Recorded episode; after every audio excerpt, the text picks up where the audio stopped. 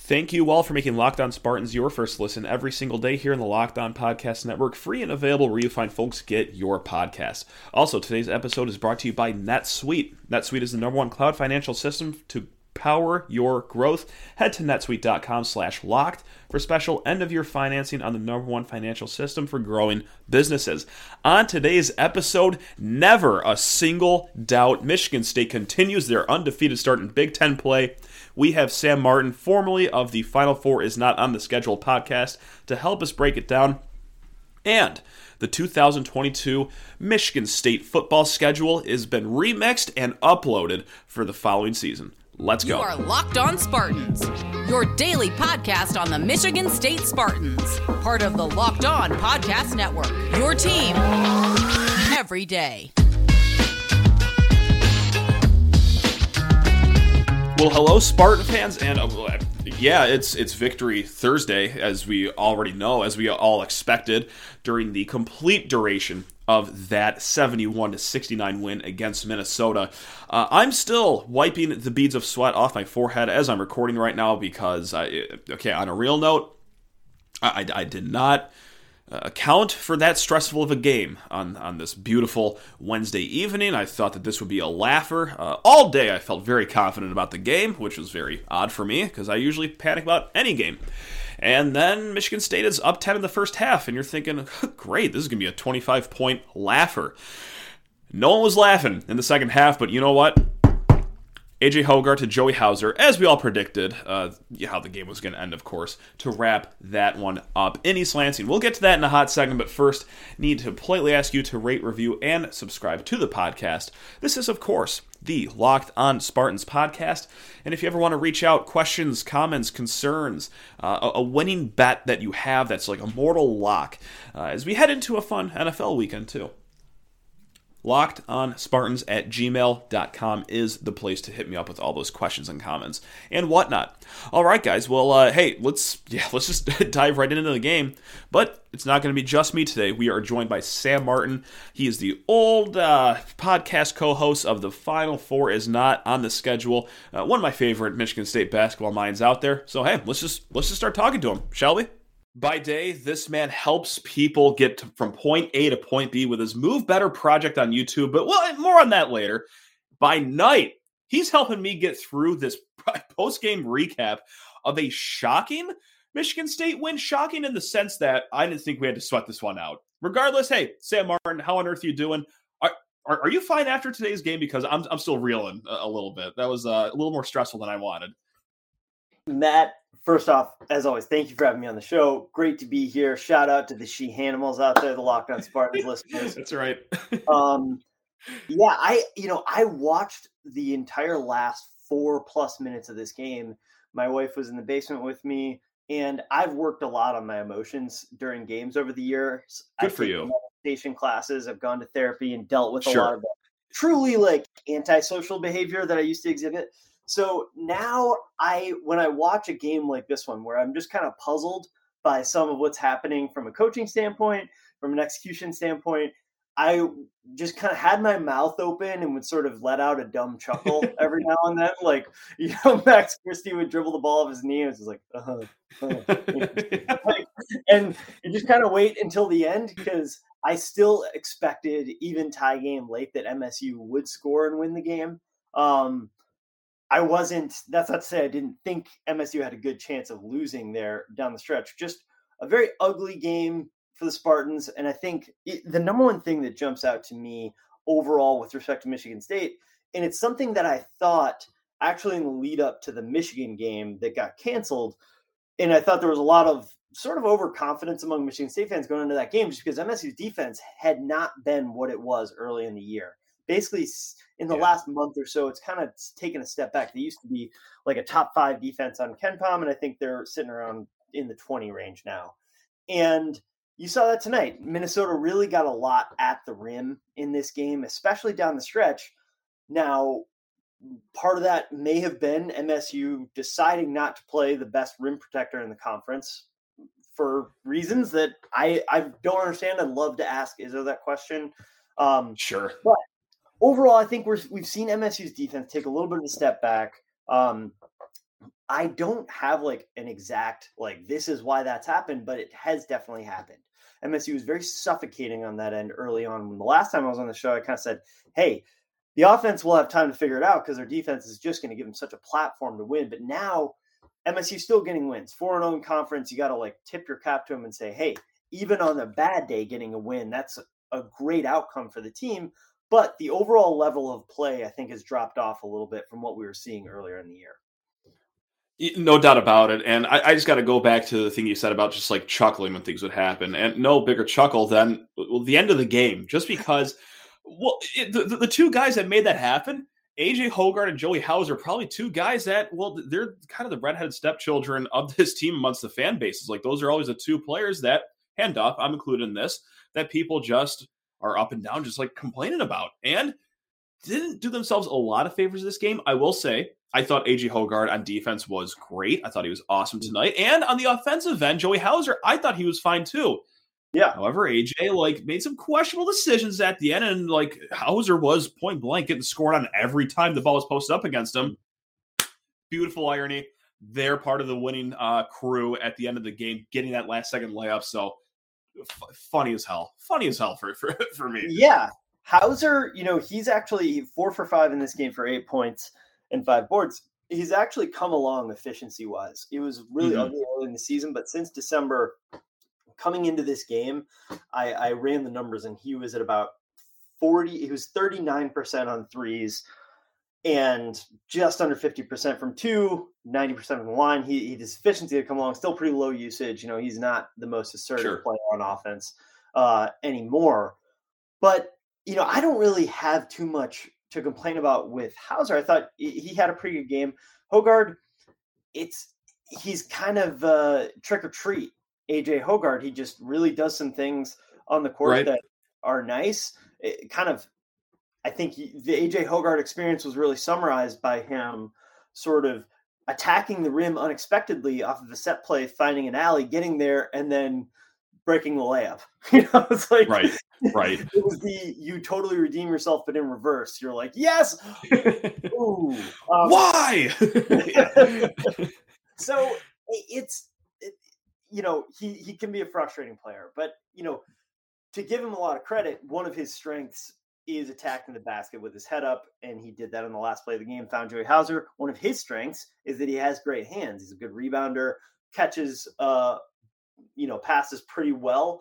And he had the composure to one of the things you haven't seen M S U big men do a lot this year is pump fake.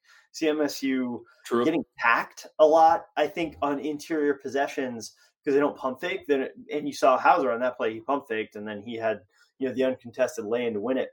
Um, yeah, I, I don't really know. You know, maybe Tyson Walker was injured. That's that's got to be perhaps a factor. That's why mm-hmm. he wasn't in the game. But we've seen A J. Hogarth close other games over Walker, and I don't, I don't quite understand that. So, you know, we'll see on that one, but I just don't really understand why Bingham is not in at the end of the game. I'm not so much like down on Hauser. Hauser has kind of turned himself into a solid role player on the team.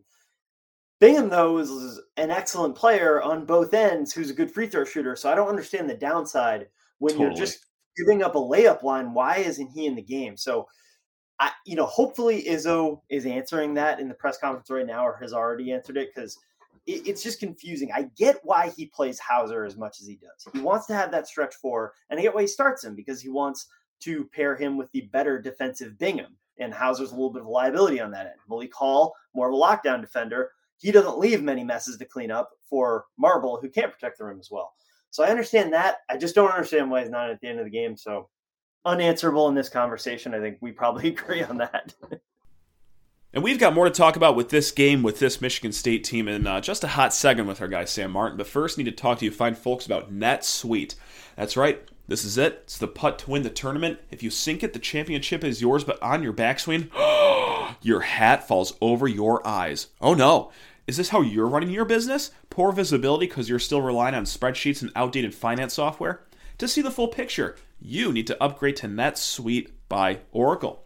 NetSuite is the number one cloud financial system to power your growth with visibility and control for your financials, inventory, H R planning, budgeting, and more. NetSuite is everything you need to grow all in one place. And with NetSuite, you can automate your processes and close your books in no time while staying well ahead of the competition. ninety-three percent of surveyed businesses increase their visibility and control after upgrading to NetSuite. So what are you waiting for? Join the over twenty-eight thousand businesses already using NetSuite. And for the new year, NetSuite has a new financing program to those ready to upgrade at netsuite.com slash locked. Head to netsuite.com slash locked for this special one-of-a-kind financing offer on the number one financial system for growing businesses. One more time, that's netsuite.com slash locked. And before uh, we head back to our guy Sam Martin and chop it up about the Michigan State basketball Spartans, I just want to thank you for making Locked On Spartans your first listen every single day here on the Locked On Podcast Network. Well, okay, so I'm actually scrolling Twitter to see if he did answer it, and oh, like he addressed it.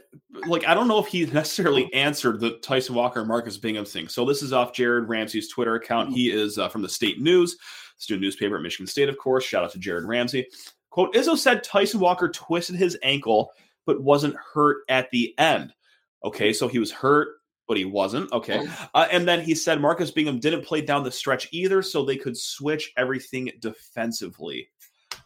Yeah, that I, can't that can't mean one-on-one matchup. That you must be talking about the uh, how that impacts the other four positions on the court. I, I I don't even know how to decipher that one because like like you said, like I've said, like anyone with eyes can probably tell, to put it bluntly.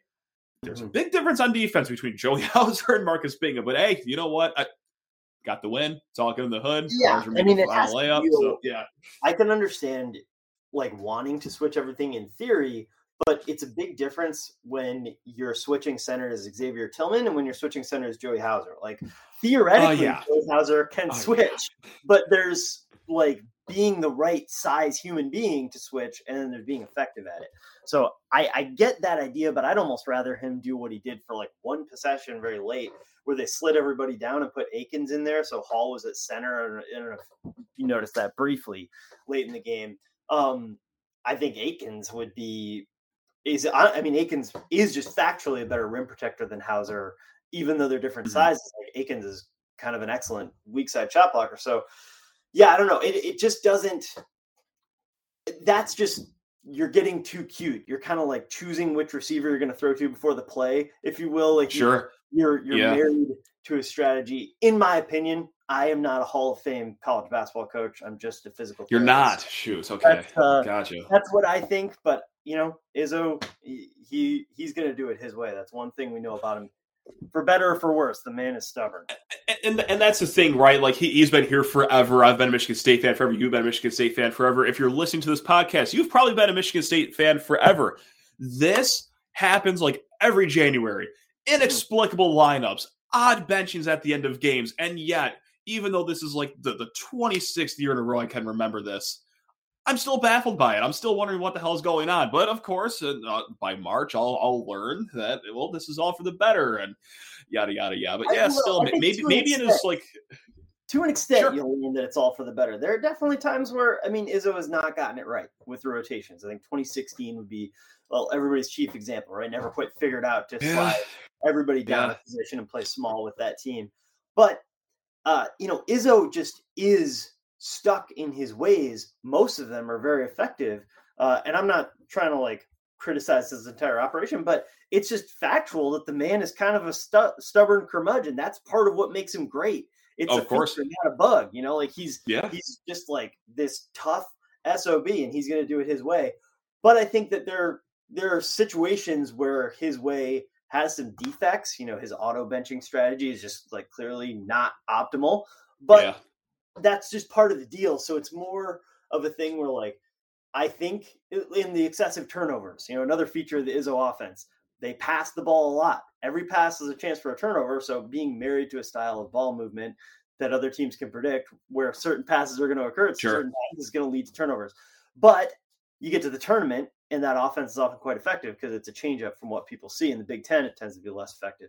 So I think that there's things where Izzo is crazy like a fox. And this Hauser thing is definitely, he is trying to build Hauser into the stretch four for the tournament run, sixteen minutes a game type of guy, I think. And he's really investing in him. But Malik Hall is just, I mean, he's he's the best four, four man on the team. He's one of the very best players on the team. And they're not playing their best lineup as much as you'd like to see. You know, Walker, sure. Christie, Brown, Hall, Bingham. They've played sixty-six offensive possessions coming into this game.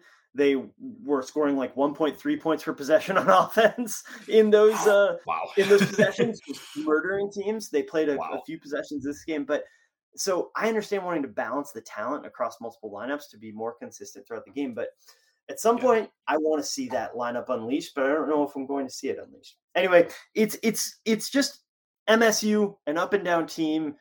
I think Izzo's trying to figure out what he has, and he's really committed to the bit with this going small thing right now. We'll see if he grows out of it or if that unit grows into me being the one who's wrong, which is just as likely.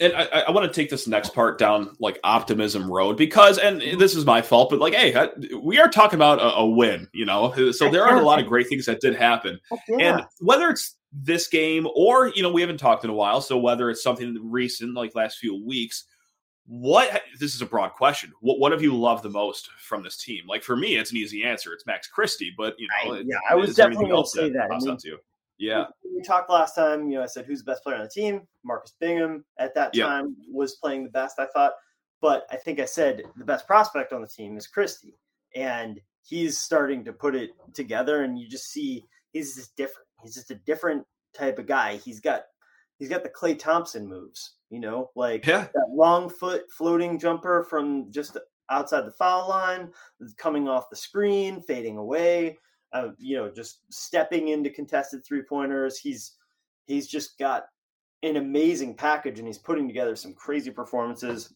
Gabe Brown also has been playing great. He didn't get as many shots up in this game. He was two for seven, one he for five, yeah. three, but eight for eight from the foul line, because he's got a different thing now of him.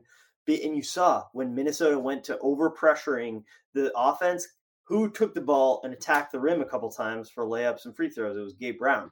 So he's becoming a more aggressive offensive player. Those big wings, nobody has that in college basketball, multiple shooting, skilled, attacking big wings. So that's something I love to see. The decline of the defense, I don't, uh, you know, that's the big concern right now, but those big wings give M S U such a platform offensively for places to go. And those guys can get shots off in difficult times. You know, Christie can get his shot off very almost whenever he wants. He can get to his spots and hit those contested shots. So that's what you love to see. Um, and overall, the fact that this team just still has dogs on it. I think yeah. Walker's a dog, Christie's a dog, Gabe Brown's a dog, Hall, Bingham, um, Akins. Those guys are six guys I really trust. Try to build out the rest of the rotation and figure it out from here. And just last thing I want to hit on, and it, listen, hey, this has been fun. This has been awesome. Like the undefeated start to Big Ten play. I love, you know, just going through a cupcake cakewalk of your schedule. You play who's in front of you. It's, it's no fault to Michigan State. They've had a very easy start to Big Ten play. I think we could all be objective and honest about that. However, like I, I'm starting to like miss being like challenged. And that sounds so stupid because obviously they were challenged today against Minnesota. They, they shouldn't have. I guess what I'm trying to say, like, I cannot wait to see this team against like the Wisconsins, the yep. Illinois, the Indiana. Like, how do you think they will size up against them? Because listen, on one hand, yeah, they are on this incredible win streak right now, but on the other, like they really haven't played a surefire tournament team since what, Louisville, uh, yeah. Baylor, like late November, early December. So it's it's been a hot minute. So I, I'm just anxious to see what this team looks like. My experience of these types of M S U teams, where they've they've got the general vibe that Izzo wants, but the the performances are inconsistent, is that they're going to lose a game. The the false. sort of uh, performances, not that it's false, like they deserve to be four and oh in conference, yeah. but they're not a top ten team in the country right now, but they're ranked in the top ten. So mm-hmm. they're a little bit overrated, and they're going to lose a game or two and become humbled before they turn up to the next year. We'll see. We've got coming up Northwestern at home, and then that's on Saturday the fifteenth, and then a week later on Friday they go at Wisconsin. Right now that looks really tough to me. I, I would have Very. a hard time them win that game right now, but yeah.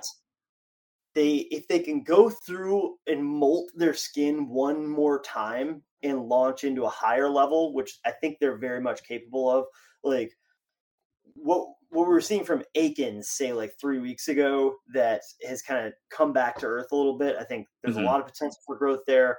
Christie's coming on, Brown's coming on, Bingham. I think Walker, you saw a little bit in the first half, like that seven point run, like, okay, that's our guy at point guard. Totally. Then he disappeared, turned his ankle, whatever happened.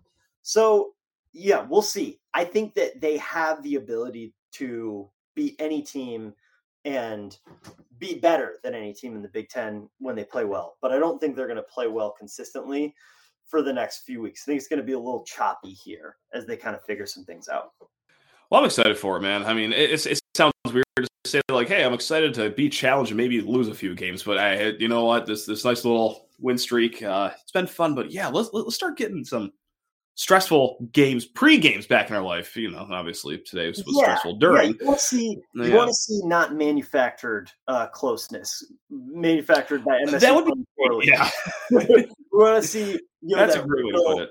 I was thinking of the crowd in this game. You know, they were kind of getting quiet as Minnesota started to come back, and I was thinking, sure, I really, you know, I want to see one of those games where the crowd's going nuts right now. You know, like every possession. Yeah. Not to blame the students. It's like freaking. You know, we got I understand it. on yeah. attendance and everything with, with just the world right now.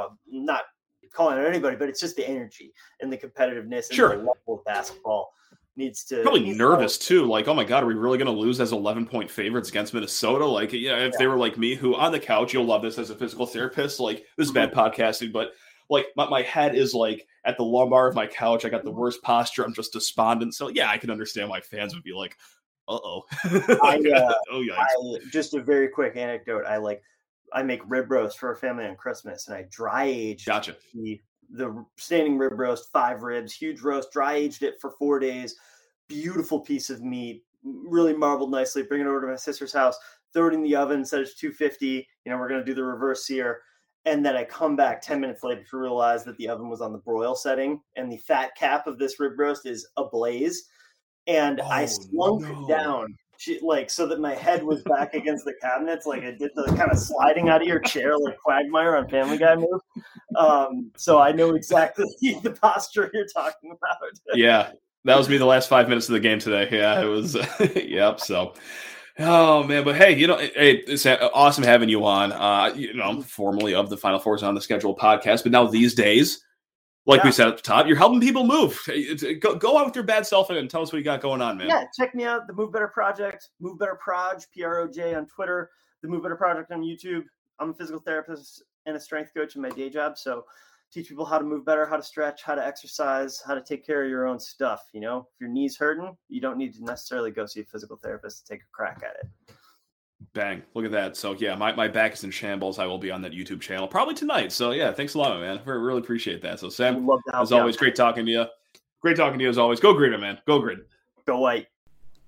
Huge, huge thanks to my guy Sam Martin for not just only lending his time, but also lending his brain for your listening ears uh, as we break down. Yeah, what still can't believe it. Uh, the, yeah, the Michigan State win. Not you know, okay, obviously I could believe that they won. Just God, still can't believe how close that was. Uh, oof, okay, all right, all right. We got a few days off until the next game. Let's go, baby. Uh, hey guys, it's Matt, and I'm here with an incredible app uh, for everyone that buys gas. That's right, it's called GetUpside. My listeners are making up to twenty-five cents for every gallon of gas every time they fill up. Just download the free GetUpside app in the App Store or Google Play right now. Use promo code SCORE and get a bonus twenty-five cents per gallon on your first fill up. That's up to fifty cents cash back. Don't pay full price at the pump anymore. Get cash back using GetUpside. Just download the app for free and use promo code SCORE to get up to fifty cents per gallon cash back on that first tank. Some people who drive a lot are making as much as two hundred to three hundred dollars a month in cash back. And best of all, there's no catch. The cash back gets added right to your account. You can cash out anytime, uh, like your bank account, PayPal. Hey, cash out with an e-gift card to Amazon or other brands. Uh, just download the free GetUpside app and use promo code SCORE to get fifty cents per gallon cash back on your first tank. One more time, that's code SCORE on the GetUpside app. And also, BetOnline would like to wish you a happy new year and a happy betting new year as we continue our march to the playoffs and beyond. Oh, I cannot wait for this weekend. Uh, BetOnline remains your number one spot for all the best sports wagering action for two thousand twenty-two. It's a new year, and with a new updated desktop and mobile website, go check it out. Sign up today and receive your fifty percent welcome bonus on your first deposit. Just use promo code LOCKEDON to get started. From football to basketball to hockey to boxing to U F C, right down to your favorite Vegas casino games, do not wait to take advantage of all the amazing offers available for two thousand twenty-two. It's BetOnline. It's the fastest and easiest way to wager on all your favorite sports. One more time, that's BetOnline, where the game starts. All right, so for the longest time, uh, us Michigan State Spartan fans and, well, Big Ten fans all across the Midwest had that two thousand twenty-two schedule to look at for their football team. But um, with, with COVID and all that fun stuff, that, that was going to get mixed around here. Of course, last year, you get that abbreviated schedule, things get all thrown out of whack, and now you're in a situation where, okay, this means that Michigan would visit East Lansing two seasons in a row, and the stuff like that all over the conference, right? So it was uh, inevitable that the, the program would have a few games that are different than, you know, what we always thought we would have in two thousand twenty-two. So, at noon on this wonderful Wednesday, as I record on Wednesday, uh, they came out with the new updated Big Ten football schedules. And it, just like I said, they weren't going to have Michigan come to Michigan State two years in a row. Uh, so that's one venue change, that that game is now at Michigan. And the other venue change is that, uh, well, we're not going to go to Indiana twice in a row. Indiana is going to be coming to Spartan Stadium next year. Uh, also, the, the dates were kind of uh, somewhat remixed as well. Um, so you can just look at this as a brand new schedule, really. And I'll, I'll go through it really quick. Uh, grab yourself a, a pen and paper, take these notes down, or you probably already know the schedule by now. Uh, all right, so we kick off uh, Western Michigan, then it's against Akron, then we go to Washington. All right, this is where Big Ten play starts.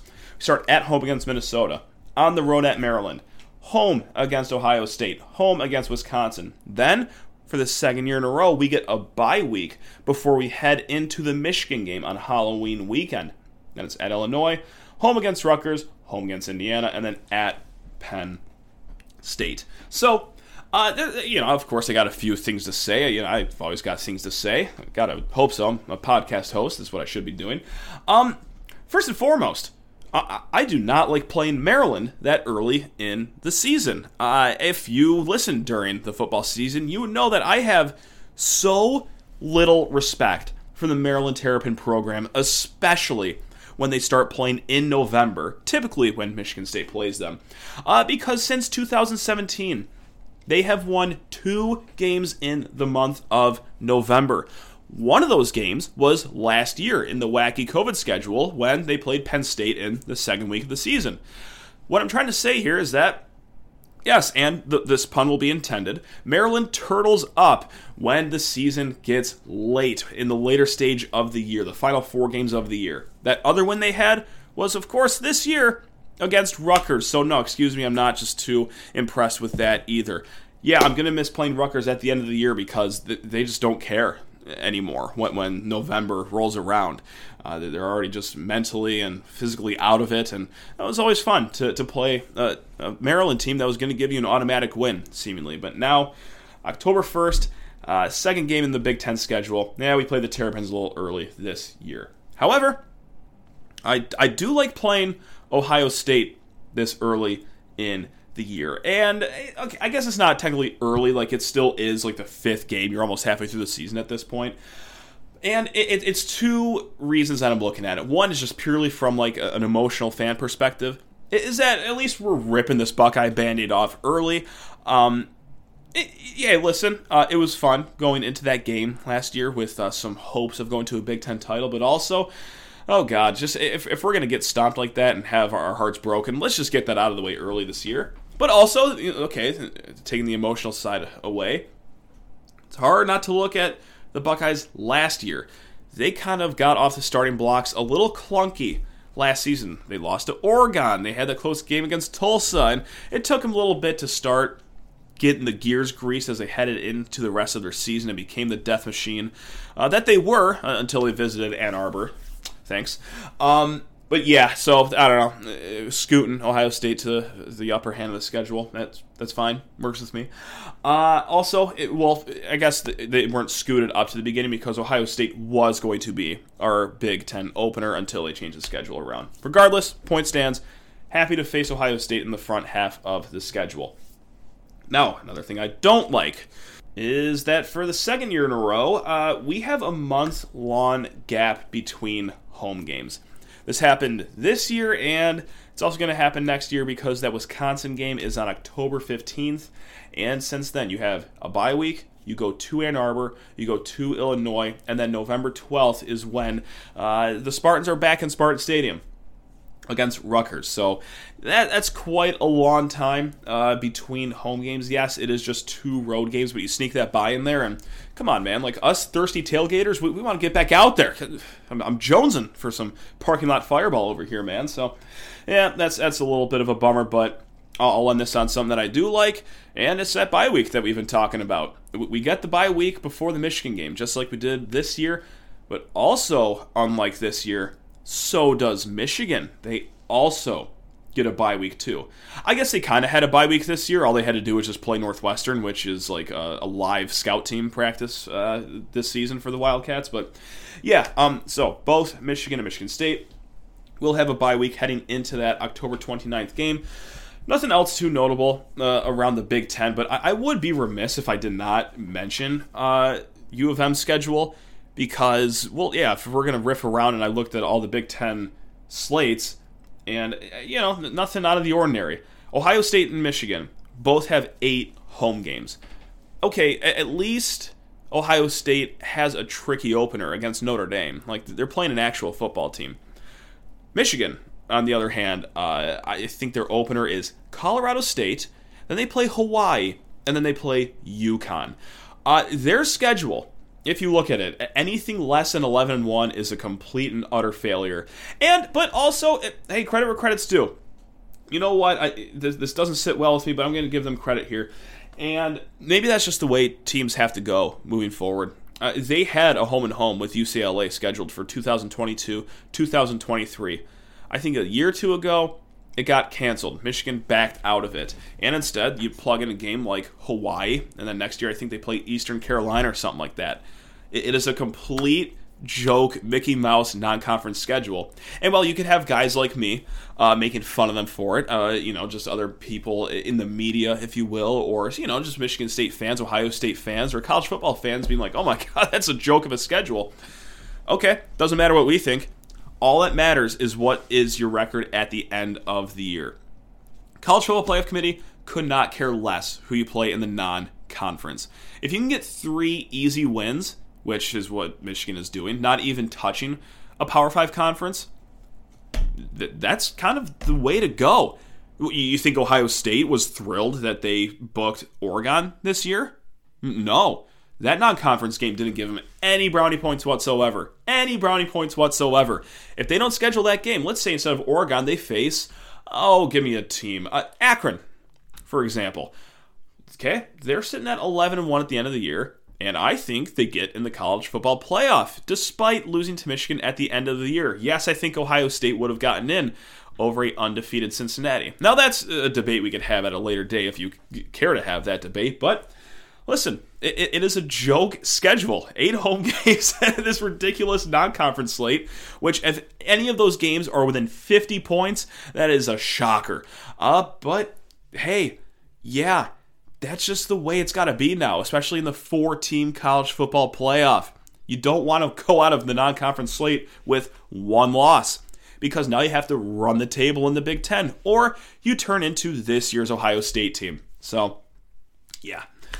I'll make fun of it, don't get me wrong, but in the back of my head, I'm thinking like, no, that's uh, un- unfortunately a, a wise move on their part. So, all right, guys, uh, on tomorrow's show, we will be talking with former Wildcat basketball player Trey Demps. That's right, we'll be previewing this Saturday's game with him and also bebopping around the rest of the Big Ten as well, as he is now an analyst on the Big Ten Network. So, guys, thank you so much for, uh, whew, I got reeling after that close Spartan win today. Uh, thank you for making Locked On Spartans your first listen every single day as well.